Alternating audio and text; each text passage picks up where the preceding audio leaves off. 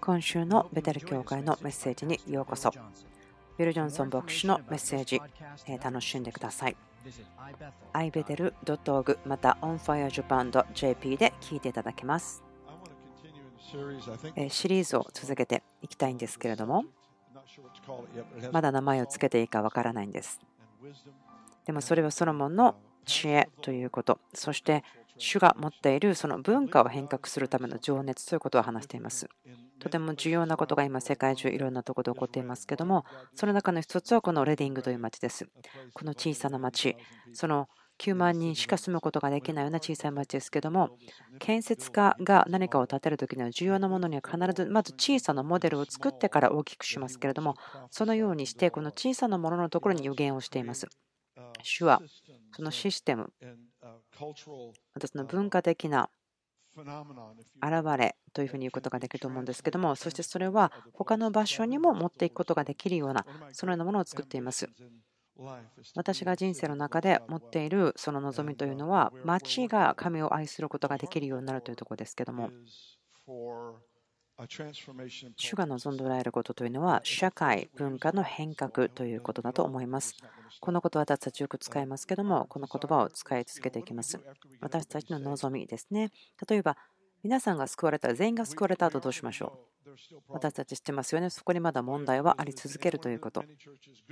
えば多くの教会、良い教会がレディングにありますけども、でも教会に人々がつながっている限り、そこに課題はあり続けます。主がくださったそのすべきことというのは、天がどのように働くのかを見つけて、その天が働くやり方をこの地の中に表して、その環境を作っていくということです。主がそのことを願っていると思います。神が願っていること、それは人々がどのように考えるかということを変えていくことです。このシリーズの中でやろうとしていることは、神様の知恵ということへの情熱を人々の中にかきたてたいと私は思っています。それは神様の視野から見るということです。何か全ての問題を解決するとか、とても複雑なことを説明するということではなくて、単純ですけれども、神がどのように考えるかということ、その視野をどう思っているかということ、そのように今、恵みが解き放たれていると感じます。神様の知恵、神様の恵み、そしてそれによって私たちは人生を日々どう生きるかということ、実践的なところで、その他のところにも持っていくようなことができるような生き方をする。そしてそれは私たちが人類に対して影響力を持ってもっとよく使えることができるためです。私、人々が昇級していく高い地位に上がっていくことを楽しみますね。例えばあなたが会社の社長、レストランのマネージャー、学校の校長先生、もちろんそれらとても素晴らしいことですけども、でも例えば、すべての人がよく使えることができるということは願っています。あなたがそのような高い場所にいるならば、なぜあなたがそこに置かれたかということを忘れてはならないと思うんです。その使えることということが影響的でなければならないと思うんですね。あなたのその高い場所というのは、あなたの周りにあなたの遺跡を作るのではなくて、もっとよく使えるためにその影響が与えられています。あなたの周りの人々に影響を与えるために、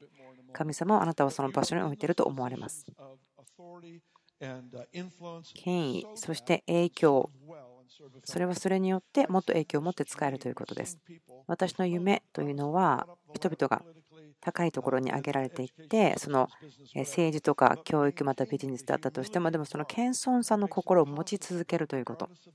それによってポジションには関係なく影響力を持ってその使えるということをすることができる。あなたが高い地位に置かれれば置かれるほどその謙遜さを持って歩くということは重要になってくると思うんです。あなたが誰を助けたいかあなたが誰に仕えていきたいかということ。あなたの人生の一部を持って誰を養っていきたいかということ。それが意図的にわざと考えられ行われることがますます大事になってくると思います。あなたが高いところにいるならば、それらの使える必要性というところからは引き離されていくように思っています。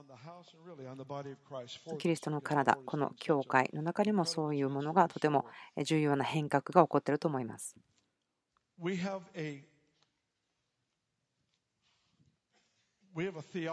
私たちは考え方、神学があります。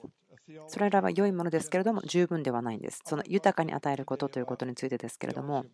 今日はその祝福の神学というふうに言いますけども、その話をしたいと思います。リーダーシップのカンファレンスで話したことですけども、それがつながっていると思います。祝福の神学と言いましょうか。もし私たちが祝福の神学というものをよく持っていなければ、その貧しい人たちが繁栄することを願うことを助けることは呪いを置いていることになると思います。私は特に自分が若い時、その弟子訓練ということの中ですけども、すべてのものを捨てて主についていくというようなことも見てきました。また同時にその豊かさを持って与えるということの大事さ、それも見てきました。その全てを主についていくために捨てる。それも別に100%はいと思いますけれども、でもイエス様がご自身の弟子たちにたら、もあなたが全てを置いていったならば、じゃあ、この世にあっても100倍受けますよといったことです。ですから、全てを捨ててというだけでは、イエス様が言ったことの半分でしかないんですね。あなたの人生に主が注いだ時にそれはあなたをどう使いますか？その管理をすること、マネージをすることの責任ということもあると思います。時々管理することよりも与える方が簡単です。私の傾向というのは与えることが好きということです。いつもそれを楽しみとしてやってきました。若い時からですけども、その与えることというのは楽しみ、楽しいことでした。決して止めることはなく、レギュレーションの一部です。今日のメッセージは6つの部分にわたってあると思うんですけどもそのシリーズをするんではないかと思って皆さんちょっと心配してるかもしれませんけれども今日は全部話しませんから大丈夫です。全部分からなくても問題はないと思います。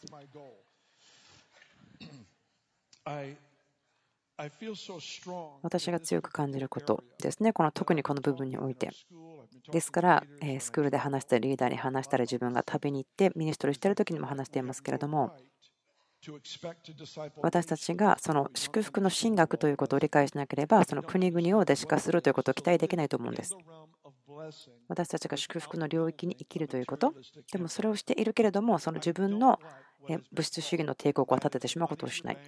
あなたの銀行の中のお金、持っているものがあなたの霊性の表れという教え、私すごく嫌いなんですね。とてもまあバカにしてると言ってもいいと思うんです。好きではありません。でも同じぐらいに私が嫌いなのは、貧しさというのがあなたの霊的であるということの印であるという教えです。何かその一つが間違ってるならば、その反対も間違っていることだと思うんです。例えばその何も持たないことが清くて生活された生活の表れ、そうではないと思います。私たちがしっかりと正しくその国々を弟子化するということをするためには、その祝福の神学というのも受け取ってそれを与えるべきだと思うんです。それができなければ、神様が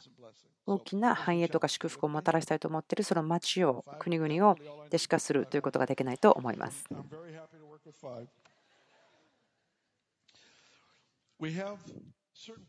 私たちは自分たちの信仰においていくつかこうよく理解できている部分というものがあると思うんです。その豊かに与えるということ、すごく重要だと思っています。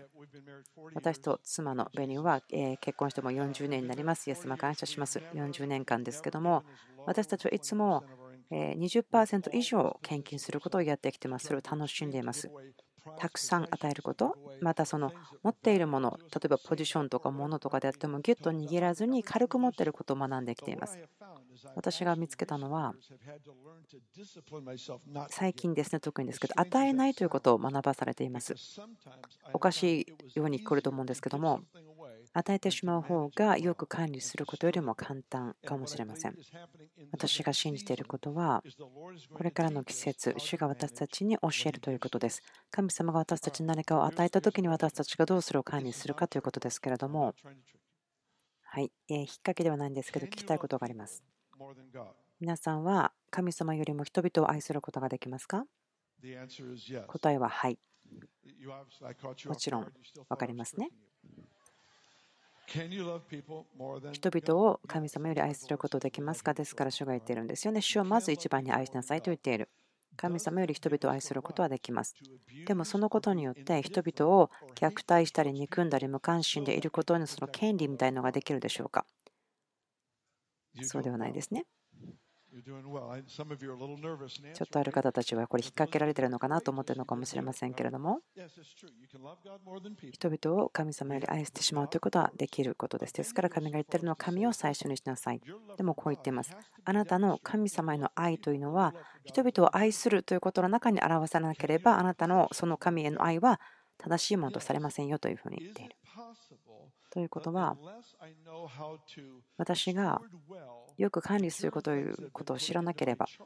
私が管理しなさいと言われたもの物質を管理することを学ぶまでは神様へのその愛というのもその正しいものではないとされてしまうんでしょうか。あんまりこう熱心さのある答えが聞こえませんけれども私が信じていることは主は私たちを呼んでいると思います。それは実際的な方法を主に対してどうやってしていくのかということです。文化的にイスラエルの人たちは知っていましたその仕事というのが神への礼拝であるということ。もちろん礼拝というのは私たちこう考えますね。教会に日曜日に集まって、ま他の人でもいいんですけど、集まって素晴らしい礼拝のチームがいます。私たちの教会も素晴らしい礼拝チームがいますから、それを変えるつもりないし、変わってほしくないんですけども、その考え方ということ、礼拝ということの定義ですけれども、それがクリスチャンが共に集まって手を挙げて神様の偉大さを褒めたたり、それだけではなくて、それが重要なのと同じぐらい重要なのは、その仕事というのが礼拝なる。その神様にそのあなたはふさわしいですよ、あなたの価値がありますよということを表すということですから、あなたがすること何であっても主に対して行いなさいということです。だから仕事が礼拝になるならばどうなりますか？そこで私たちはあることを成功します。その聖なるものと世俗ということを分けてきた壁をやっと取り去ることができると思うんです。私たちはこの近年ある程度成功してきたのはそのいわゆる教会の中で使えることを選ばれた人たち、牧師宣教師、またそうでない人たち、その先生とかメカニックとかお母さんたち、そういう人たちがどちらが重要ですか、清いですかみたいな、そのようなこう線引き、私たち少し消すことを成功してきたと思うんですけども、でもこの聖なるものと世俗というものを分けないことを学ぶならば、その仕事ということが礼拝ということの表れになるならば、私たちの心と思いの中にあるその私たちと彼らというふうにして分ける線も消すことに成功すると思うんです。生贄としてそれをすることができるならば、いつも生贄の上に炎は注いできます。ですから、この部屋の中にいる人すべてがその仕事ということを礼拝としてするならば、主に捧げることができるならば、メカニックの人が車を直すことも主に捧げることができるならば、どんなことになるでしょうか。例えば、パウロ、彼のエプロンや手ぬぐいを人々が悪霊に疲れた人に対してつけたならば解放して癒されたとあります。そのエプロンと手ぬぐい何でしたか？それは彼がテントを作るときに使っていたものです。それは清くされた、生活された働きでした。ですからそこに臨在があって癒しと解放が起こったんです。どう思いますか？有権者はこう言ってますね。その好きを剣にまたそのクワをやりにと言ってますけどもその地面を耕すものの道具が軍隊の道具となるということですね。そこに永遠への意向をもたらすことができるものになるということ。あなたが神様からもらった賜物。この部屋の中にある人たちのものすべて。それを礼拝としてするならば何が起こりますか？その礼拝というのは臨在を働いている環境の中に引き寄せます。もし私たちがそれを成功するならばその聖なる仕事、世俗の仕事、分けるものを取り去ることができるならば、私たちを彼らから分けているその壁も取ることに成功するでしょう。それをすることによって人々をプロジェクトではなくて愛する人たちとして見ることができるでしょう。私は信じています。それは神様の知恵の結果として起こることであると。そのコミュニティの生き方、コミュニティとして生きるという方。この話はすごく重要だと思うんですけども、とても大きいと思うんです。また将来的にこのこと話したいと思うんですけれども、その知恵ということによってどう人生を進めていくのか、すべての人生の部分に対して適応することが出る関係とか、または自分をどう取り扱うのかとか、経済であっても、その知恵ということのコンセプト、考え方をすべての部分にもたらす。私たちのそのえ敬う文化、それでもそうなんですけども、その神様の知恵が現れる。3つあることがあると思うんですけども、それは優秀さでもあると思うんです。まあ、多くのリストができると思うんですけども、その3つのリストを自分考えています。優秀さ、創造性、そして高潔さということ、この3つのことだと思うんですけども、このことはいつもその信玄の中で見ることがあって、ソロモンが教えようとしていることだと思います。このようにして生きなさいねということ。この知恵ということの面白さはここにあると思います。知恵はルビーよりも高価なものと書いてあります。その富よりも知恵を求めるということで自分が本当にそれを欲しがってるなということが分かると思うんです。自分がそこに犠牲を払うということを決めたならば、あ本当にそれはそのことを自分は欲していると分かる。またここに不思議なことがありますね。あなたは知恵があって貧しい方が豊かであって愚かであるいいですよと確かに聖書は言っていますけれども。なぜでしょうか？その知恵あるもの、そして貧しいもの。ででもこう言っていますね。あなたがその賢い知恵を持って歩くならば大きな収入と資源があなたの方にやってきますよというふうに言っている。神様は何をもってあなたに報いを与えるんでしょうかね。その聖書の中に書いてあります。イエス様は弟子たちにも言っていますね。私のためについてくるならば全てを捨てなさいと。で、弟子たちははいと言います。で、それをするならば100倍あなたをこの人生においても受け取りますよと書いてある。自分にとってはすごくそれおかしい、面白く書いてあると思うんです。このお金、気をつけてください。お金はあなたを殺すこともありますよと。でも、その後すぐに、でもその100倍を私あなたに与えますよと書いてある。なぜならば、持たずに行くということは、その信頼ということを訓練します。どれだけあなたが持っているかではなくて、あなたの人生でどれだけのものが神様への信頼から物への信頼に奪ってしまうのですかということです。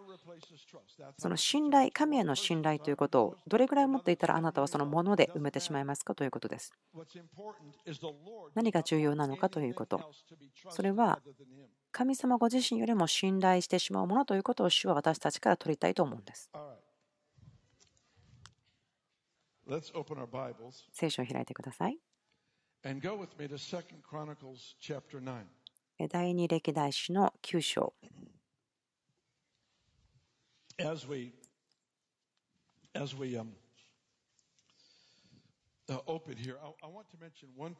この一つのことを話したいんですけども、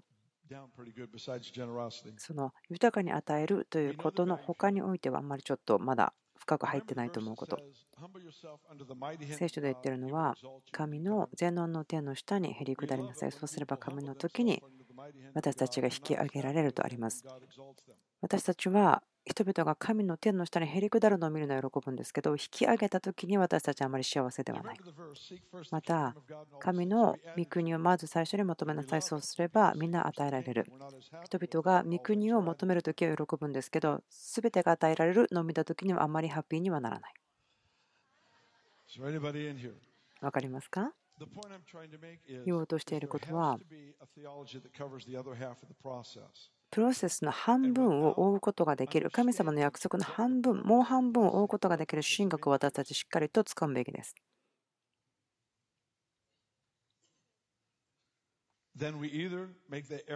そうでなければ私たちは祝福を神様がくださった時に物質主義の帝国を立てるかまた反対に行ってしまって種とパンの違いが分からなくなってしまう。聖書が言っているのは神様は種をまく人には種を与えそして食べるためにパンを与えるということです。例えばもしあなたがトウモロコシを栽培している農家の人であるならばトウモロコシを収穫した後に食べるまた売ることの中から取っておかなければならない部分がありますね。それは次の年の収穫のためにまくものになります。ですから私たち与える時にはそれは種をまいていることです。将来の収穫のためにまいているということです。豊かに与えるということ。私が今受け取っている豊かさというのは何十年も前にまいたものを収穫しています。ですから私たちはまくための種、そして食べるためのパンがあります。愚かだなと思うことは種を食べることです。なぜならそれは明日まくための穀物だからです。豊かさに与えるということはその種ということです。でも神様が与えるために、ま、くださったものを食べるのは愚かなことです。でも同時に愚かなのはパンをまくということですよね。パンを種のようにまいてしまうということです。そのような経験したかあるか分かりませんけれども、私は自分の人生の中でしっかりとものを管理するということを自分は学ばされました。そのよく管理するということ。自分が心の中で与えたいなと思った時もそれを与えず、でも自分がそれを持っていく管理するということ。あなんかこれをしなければならないなと思うことがありますけれども、でもそれもしやっても見てください。パンを巻いても何もそこから出てきません。第二歴代史9章開いてますか？はい、もうしばらく待っててください。まだ諦めないでください。待っていればそこがやってきます。毎年1月に奇跡があるんです。私のお誕生日なんですけども、素晴らしい印と奇跡です。私の家族、伴侶のために私は、えプレゼントを買いますね。だから私の家族はみんな私の誕生日が好きなんです。とても楽しいです。家族で集まって、そしてそこにはプレゼントが山積みにされるんですけれども、去年の、え6月ぐらいだと思うんですけれども、5月でしょうか、孫たちが話しているのを聞いたんです。おじいちゃんのお誕生日にどんなプレゼント買ってもらおうかってお互いに言ってたのを私聞いたんです。もうそのもちろんクリスマスを打ち負かすことはできませんけれども、その次がクリスマスが一番、その2番目がおじいちゃんの誕生日っていうふうに考えられるのはすごく楽しいことでしょう。とても良いことです。自分たちはそういうことを楽しんでいます。その裏にあることは、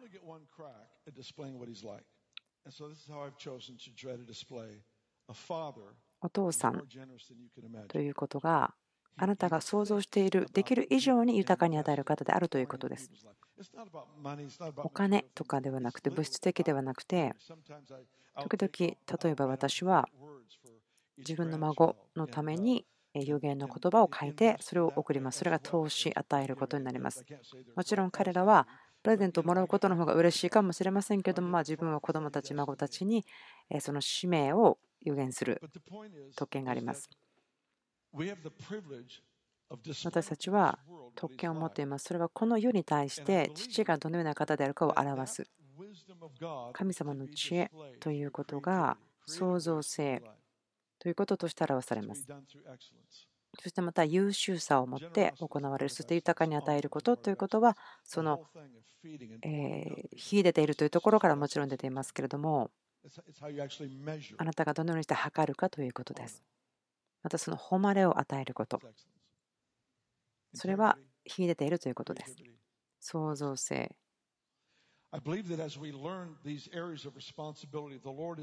私たちがその責任を取るという部分に対してうまくやっていくならば、主がもっと大きなドアを開けてくださると思います。私、正直になりますけれども、私は人々がどのようにして考えるかというところに影響を与えたいんです。私は人々が問題から神様を見るということを好きではないんです。私、神様の視野から問題を見るように人々の考えに影響を与えたいんです。問題の大きさに人々が驚くんではなくて、神様の大きさに驚いてから物事を見てほしいんです。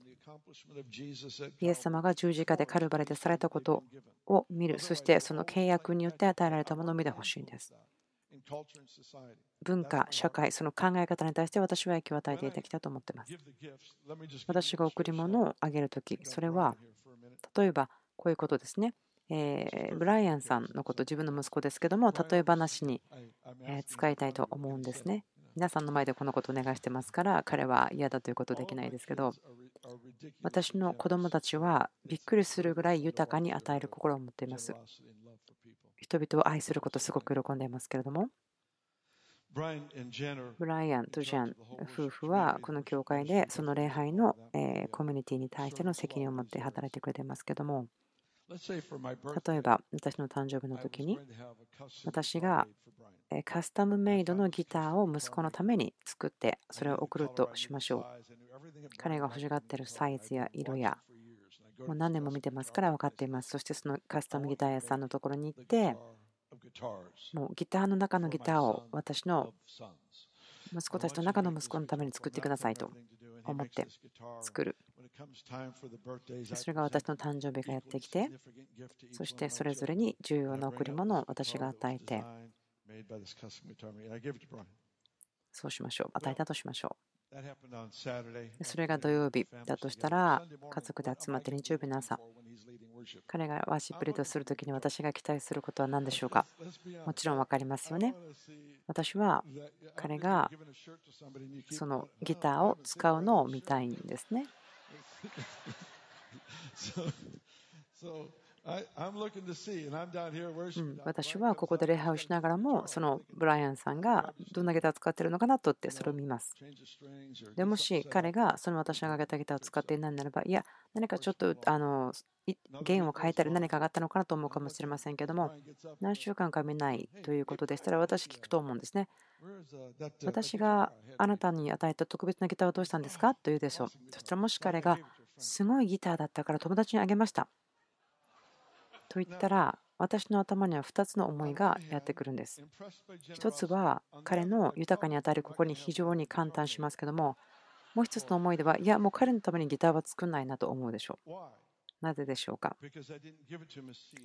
それは私は彼のために種として与えたんではなくてパンとして与えたんです。そのお父さんはそのようにして見てると思うんです。過去に私は神様が私の個人的な楽しみとしてパンとしてくださったものを与えてしまったことがあります。旧約聖書に書いてある3つ目の、えま捧げ物のことなんですけども、そのお金の部分ですけども、それは貯めておいて、神様の臨在の前で楽しむ、例えば家族全体がごちそうを食べるとか、その食事をする、神様の臨在の中で何か神様と共に楽しむこと。主がそれを立法の中に置いているんですね。私たちが私たちのために使うということ。その行為とかそのチャンスというものがありますけども、神様があなたに与えるもの、それをあなたはそれを楽しむことができますか？もしくはそれを神様が祝福してくださったんです、ごめんなさいと言って言い訳をしながらでないと楽しむことができませんか？私たちが今周りに置かれている状況ですね。この世ですけども、それはそのようではないですよね。はい。聖書を読むことにしましょう。第2歴代史9章。大丈夫でしょうか？そうならいいなと思っています。2節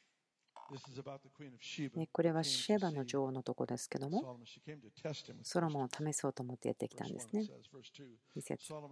ソロモンは彼女のすべての質問を解き明かした。ソロモンが分からなくて彼女に解き明かせなかったことは一つもなかった。シバの女王はソロモンの知恵と彼が建てた宮殿とその食卓の料理、列席の家来たち、従者たちが仕えている態度とその服装、彼の検釈官たちとその服装、主の宮に登る階段を見て息も止まるほどであった。私、この4節の話、過去にしたことを覚えています。まあ、そのことを聞いてない方たちのためにちょっと言いますけども、この部分ですね、私、このとこがすごく大好きなんです。この料理、態度とか服装とか階段とか、それは本当に私たちの日常の中にあることですね。毎日の生活の中にあるもの、でもそこに知恵が触れると、このような結果をもたらすということです。ですから自分が信じています。神様の知恵、私たちに与えられているものですね。神様の方法とか考え方、すべての信者に対して与えられていますから、それを表すことを訓練しています。毎日の生活の中でそれを表していく。別に新しい iPhone を作りなさいとかそういうわけではなくて、もう今あるものをそこに創造性を持って触れること。そしてそれがこのソロモンがしたように芝の女王がもう息も止まるほどであったというふうになる。神様の民が神様の知恵、そしてそれによって実際的な方法、人生の中に表されることがある。そしてそれをもって神様の知を持って人類に使えることができる。5節彼女は言った。私が国であなたの実績とあなたの知恵について聞き及んでおりましたことは本当でした。実は私は自分で来て自分の目で見るまでは彼らの言うことを信じなかったのですが、驚いたことに私にはあなたの知恵の半分も知らされていなかったのです。あなたは私の聞いていた噂を上回る方でした。なんと幸せなことでしょう。あなたにつく人たちは。なんと幸せなことでしょう。いつもあなたの前に立ってあなたの知恵を聞くことができる。このあなたの嫌いたちは、あなたを喜ばれ、その王座にあなたをつかせ、あなたの神、主のために応答されたあなたの神は、主は本べきかな。あなたの神はイスラエルを愛して、これを常しえに揺るがぬものとされたので、彼らの上にあなたを王として与え、公正と正義を行わせるためです。20節の半分後ろですね。銀はソロモンの時代には価値のあるものとは見なされていなかった。22節。ソロモン王は富と知恵について地上のどの王よりも勝っていた。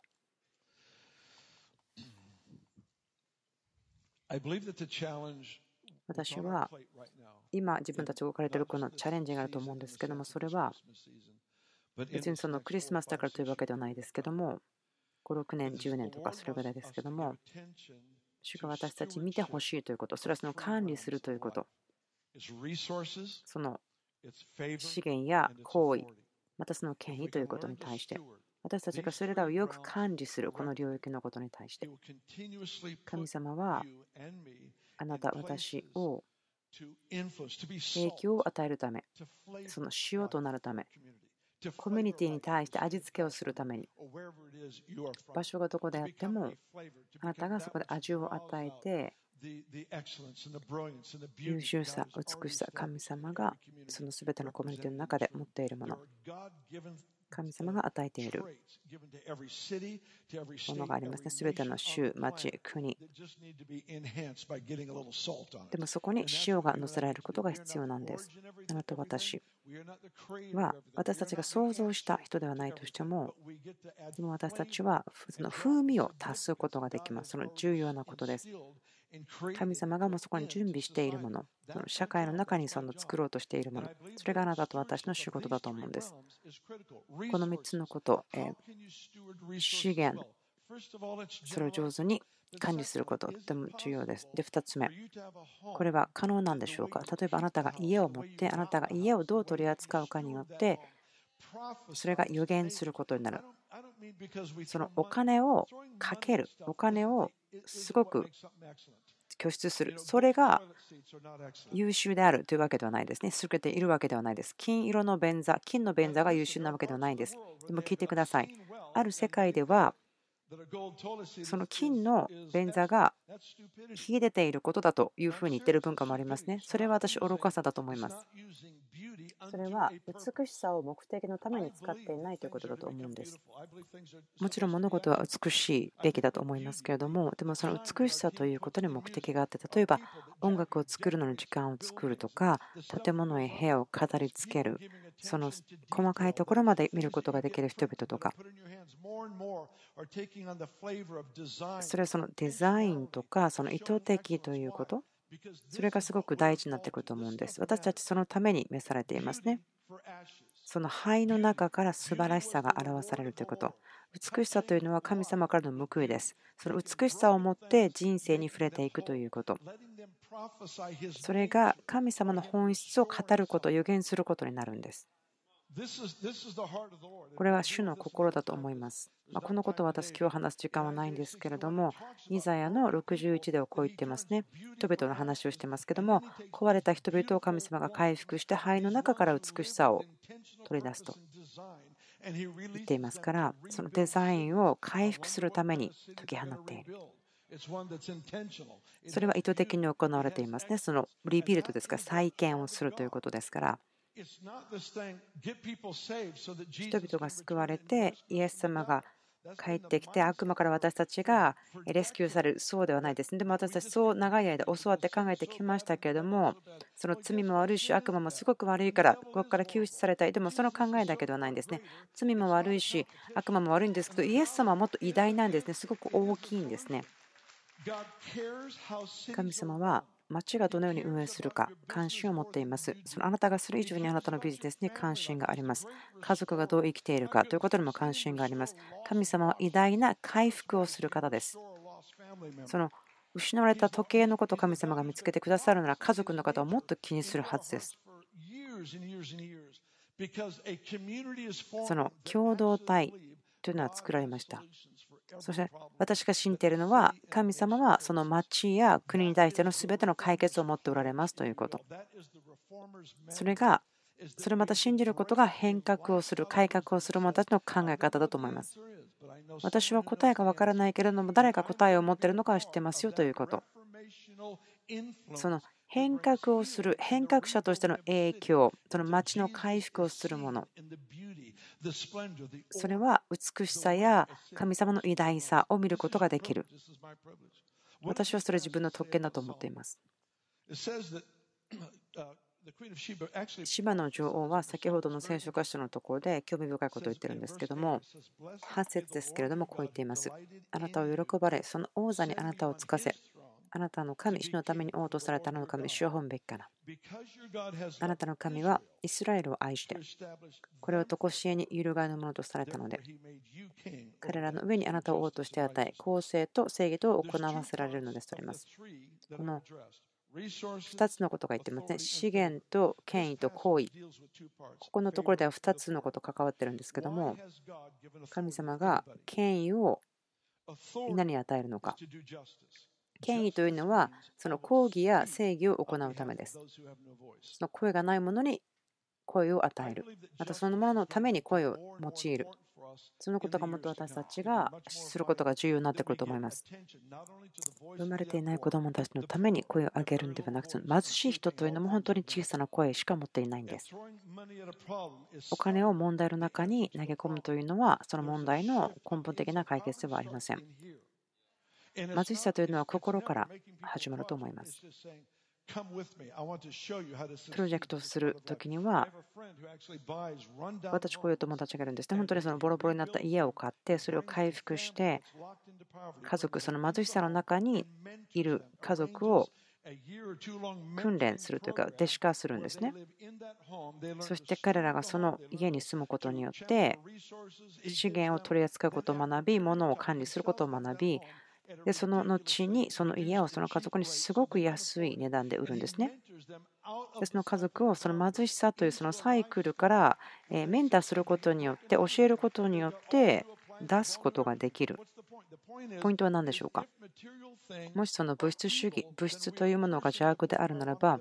その貧しい人たちが物がないというところから出たいということを望みを与えて私たちは呪いを与えていることになりますけれどもでもその持っているものを用いてどう神様に栄光を与えるのかということがポイントだと私は思っています。それが成功する時にその妬むということも完全に私たちの思いから出す必要があります。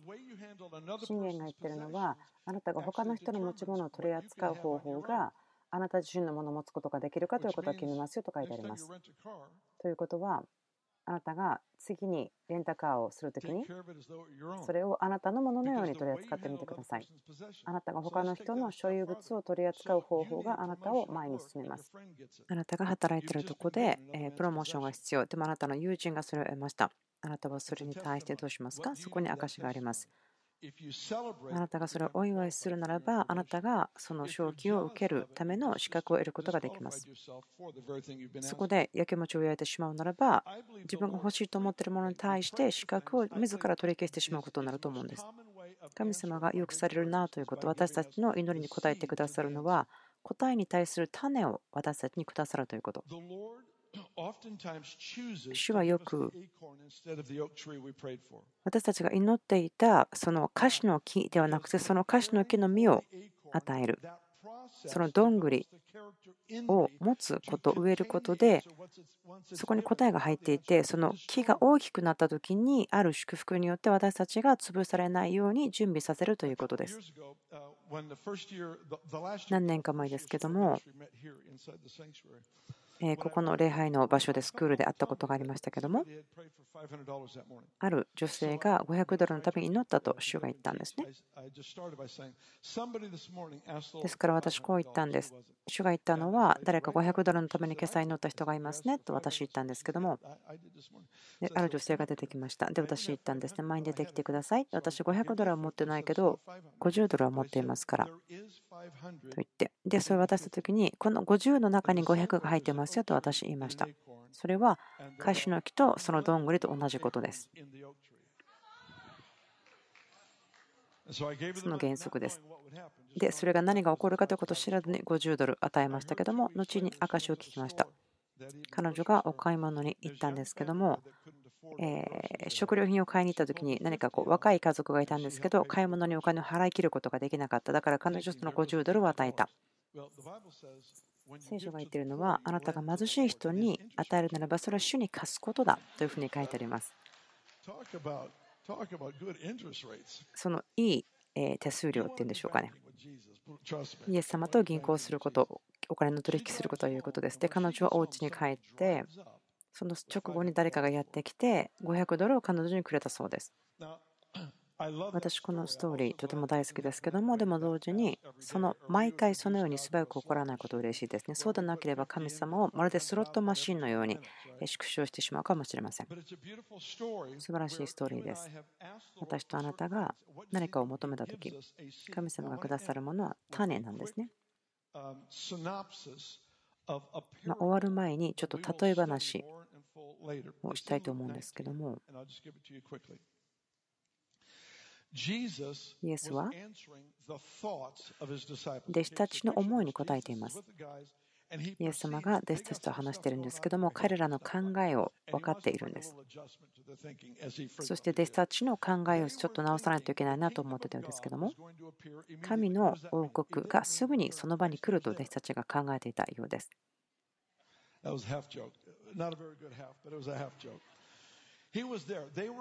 そして弟子たちはイエス様がこの地を治める人にその場でなると思っていたんです。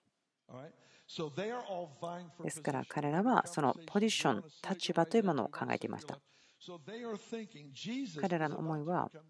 イエス様が全地球の王となるから自分たちも良いポジションが与えられるだろうと思っていた。で、それがすぐ起こると思っていた。ルカの19章ですけども、でそしてそれに答えるためにイエス様は例え話をしました。10人のしもべがいた主人がいました。その皆というのは大体10万円ぐらいですけども、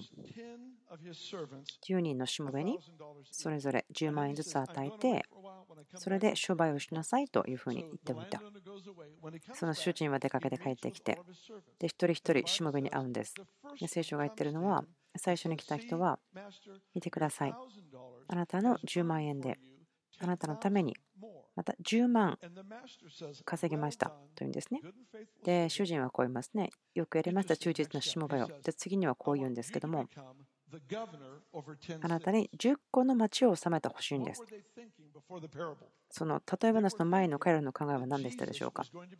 イエス様が地を治める人になるその国々とか。でもイエス様がすることは、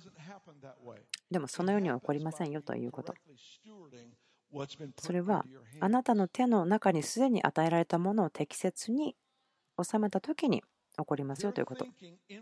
彼らの考え方、街を影響するということ。で、もうイエス様はそれに対してノーと言ったんです。そうではないよと言った。それは使えるものとして来るというふうに言ったということだと思います。あなたの手に神が与えたもの、それをどのように取り扱いますかということ。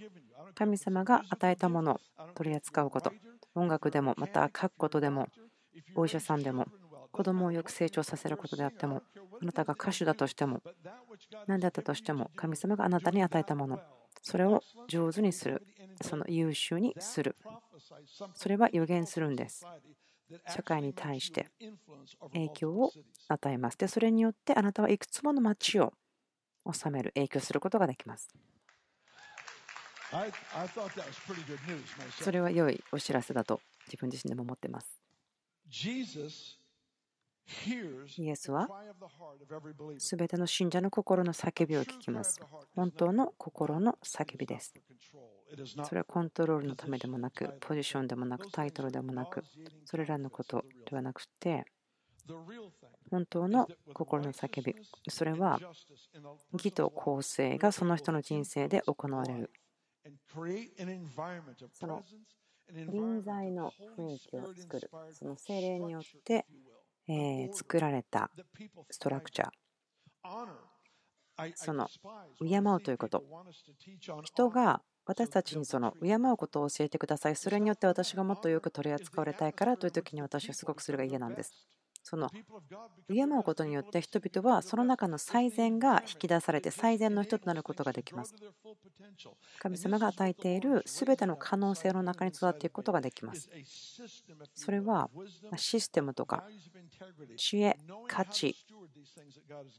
高潔さ、神様が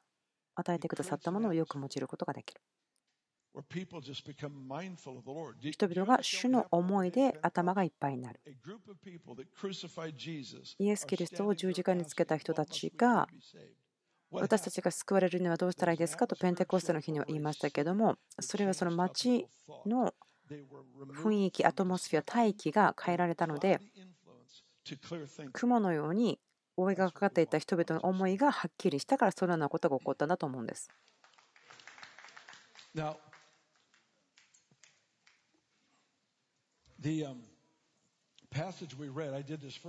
私がさっき読んだ聖書箇所でしたけれども、あんまり説明しませんでしたね。その動機は良いんですよ。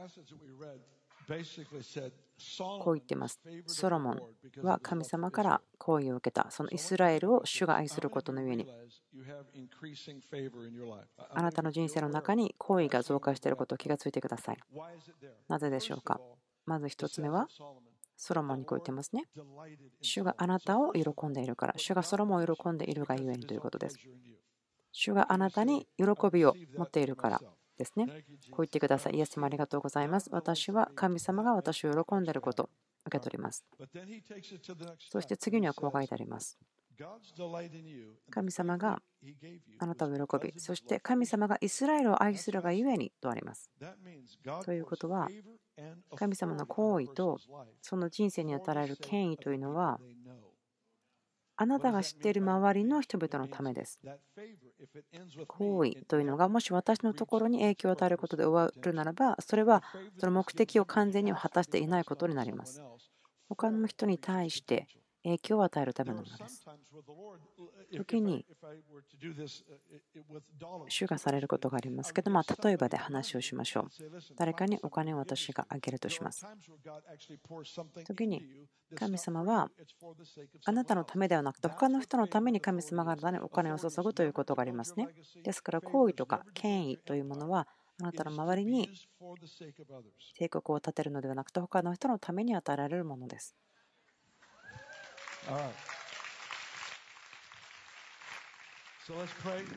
祈りましょうか。天の父さん。感謝します。私たちよりも本当に大きなお仕事を与えてくださったことを感謝します。私たちのあなたへの恋の本当に大きな必要性、あなたの心、あなたの知恵、恵みを祈ります。私たちを助けてください。私たちの手に置いてくださった種、またパン、